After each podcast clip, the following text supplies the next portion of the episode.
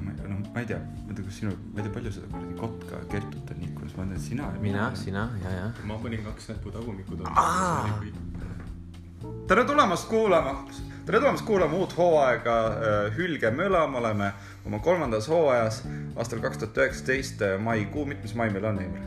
üheksa . eks mai ja , ja võtame ka vastu oma külalissaatejuhi Kaupo , paar sõna . tervist ka minu poolt , rõõm olla hooaja esisaates , seda host ides enda pool ja meil tuleb täna väga vinge show . ja me oleme Sütiste kolmteist , korter nelikümmend , meil on äh, ühtlasi käib taustal ka Valencia ja Arsenali mängija . mõtlesin , et , et kuidas seda hooaega oleks paslik alustada , võib-olla taaskord rääkida sellest äh, ajaloost , kuidas see kõik hakkas pihta ja m- siin kolmas saatejuht Heimar tervitab oma fänne palavalt . mis ma tahtsin veel öelda , et miks me siin Kaupo korteris oleme , see ei ole meil äh, tavaline võtteplats . põhjus selles , et meil on oma naised ja kuna see üritus on suunatud rohkem meestele , siis äh, pidime oma naistest natuke eemalduma . ma , mul on jube kahtlus , et äh, pala kuulab seda ja meil ei ole midagi selle vastu , aga mida me palume , et me hoiaks selle ürituse diskreetsust ja mitte ei jõuaks need naljad Sandrani ja teisteni .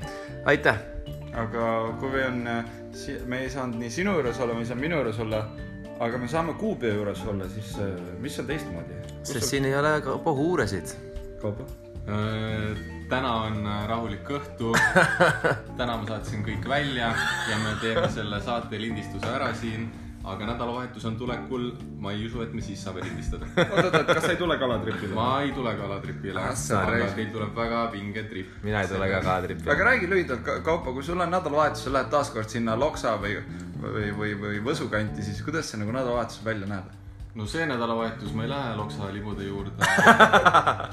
see nädalavahetus äh, ma olen tööl ja ma olen äh, täitsa Tallinnas , teeme ühte projekti , aga suvel on küll plaanis äh, kõvasti äh, seal äh, Võsu kandis ikkagi olla . aga sellegipoolest , milline näeb nagu , kuidas see sulle , ma saan aru , sul on kaste seal , eks ole , kaste on ja teised kamraadid , käsmukajakad , nagu nad kutsuvad üksteist , no muidugi ja kõige suurem naistemees ja wingman on Tanel , ma saan aru .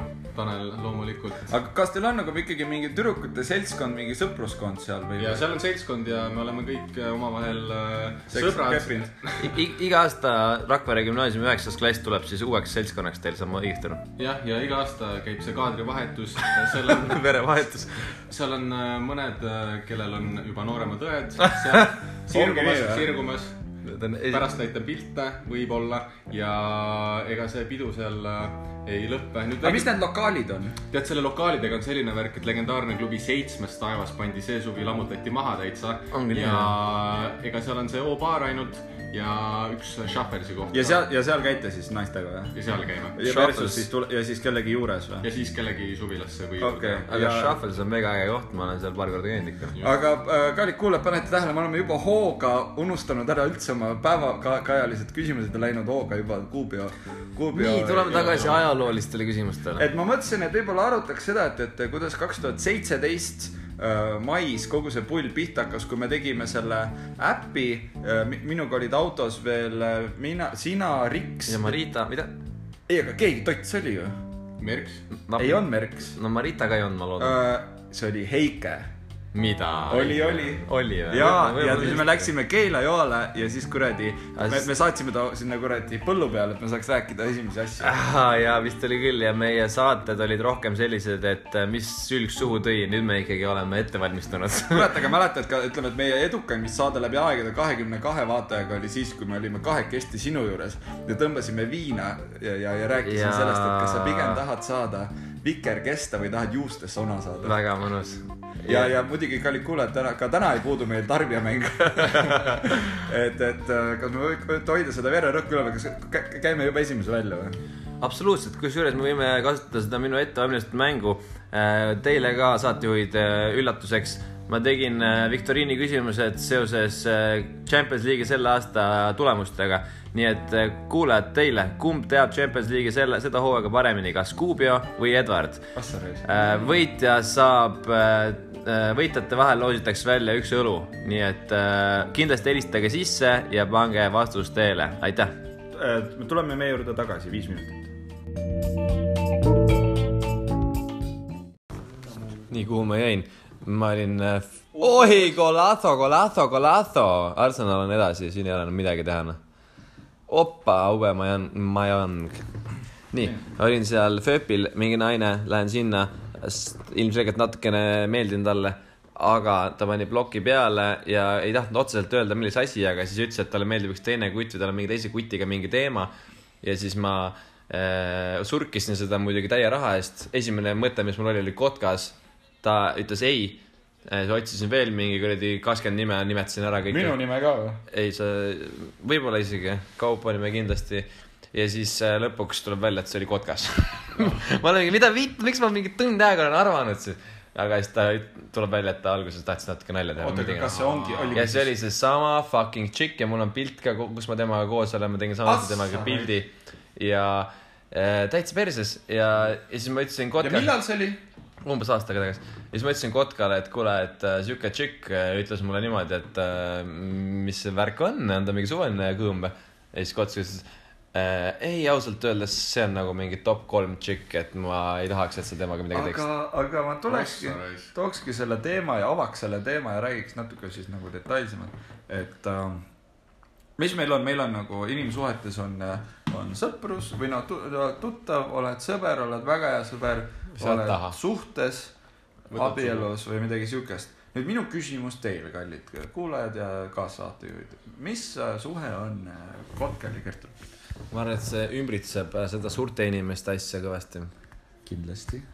aga mis minu küsimus , ma täpsustan , on see , et , et kui , kui äh, kuradi , mis see võimlitsus on ? jooga . et , et , et kui äh, saab taha , eks ole , ja Kertu käib koristamas ta korterit , peseb ta neid sitaseid aluspükse ja kotkas ta tuletab talle meelde , ei , sellest mitte midagi ei saa . Ära kujuta ette. ära kujuta ette . ja siis ta ütleb okei okay. ja siis koristab uuesti ta korteri ära .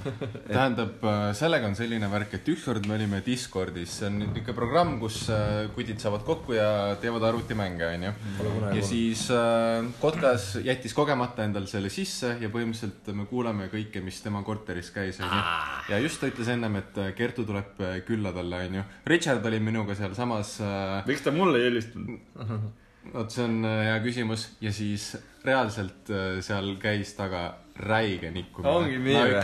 kas kõik , kõikide viiekesi olite seal verivardes ja topsite seent või ? vasta . seal käis karjumine äh, Oota, pea, aga- peamiselt kotka poolt . ja siis me vahetasime Riksiga kanalit , oleme ikkagi professionaalsed . juba ei usu . Äh, ei no , See- see kõlab umbes nagu- Riksi poolt on see usutav . et ja Kaupo ka mäletad , kui ma elasin seal äh, Pärnu maantee korteris , mul ei olnud ust või ? No jaa, Jaa, mäletan mäletan küll , sul oli mingi sitane lina . ja siis suures toas äh, magasid juhuslikult Heidi Tiik ja tema poiss Markus Pops . ja nad hakkasid hommikul mingit s- suuremat sportnutsi tegema ja mis te arvate , kas ma kuulasin pealt või ma läksin teisele kanalile nagu sina eile ? mis mõttes Või teisele teie? kanalile ? minu arust sa ühinesid nendega , ei ? ei , sa veel isegi . mina mäletan seda , et , et Pops pani selle kuradi onase kuradi pelliku , onase kondoomi pani selle teie selle sitase kineskoop teleri peale ja pärast seda olid kõik need kollased toonid olid ei valgemad , no veidi läks sä- säbruliseks pilt . sest me mängisime , seal mängisime seda kuradi FIFA ühte-teist veel oota , kuhu niimoodi , kohta ta Armu kinda pani ? et tal nahk sigari otsa ja , ja kuradi , ma mäletan seda , et me mängisime seda FIFA ühte-teist selle kineskoop teleri peal , kui kuradi kineskoop teleri poolt meid vaadati , see oli neli hiinlast lihtsalt , sest mitte Jaa, munniga jaa. on näha , mis seal toimub ühtegi kirja ei lugenud küll välja . olgu , aga tulles tagasi Kertu juurde , siis äh, seal ikkagi ah, on äh, tunded mängus , aga tunded võib-olla ei ole kaheteelisel tänaval . aga mm. , aga minu küsimus on see , et , et kuhu see kulmineerub , sest ta kuskile ju no kulmineerub no. , teades kotkast , siis ilmselt see kulmineerub või- vikerkesta . aga pikemas perspektiivis mm . no ma arvan , et see jääb sinna pidama siiski . -hmm. aga , aga siis on niimoodi , et kas üks neist leiab endale armastuse ? sest äh, Või- va- vanus on juba selline . noh. mis see tõenäosus on , et nad üksteist nagu leiavad niimoodi , et nagu ikkagi nagu et nad mingi aasta aega mängivad tuimalt ja rohkem ja siis lõpuks , kuule , äkki hakkame nagu pere looma . Jah. ma ei näe seda juhtumas ausalt öeldes . no ma isegi näeks natukene , sest teadupärast Kotkale meeldivad tsipakene vanemad naised . no aga no. kas sa kuidagi kunagi on ehitanud selle sõprusest välja ? no nende sõprus on ainult äh, see Vaat kineskoop teler ja see nahkhinnas . Kaia , kallid kuulajad , muidu saatejuhtidele kõigile küsimustele vastused olemas , aga siin me jääme veidi hätta mm, . äkki tuleme selle teema juurde tagasi . aidake meid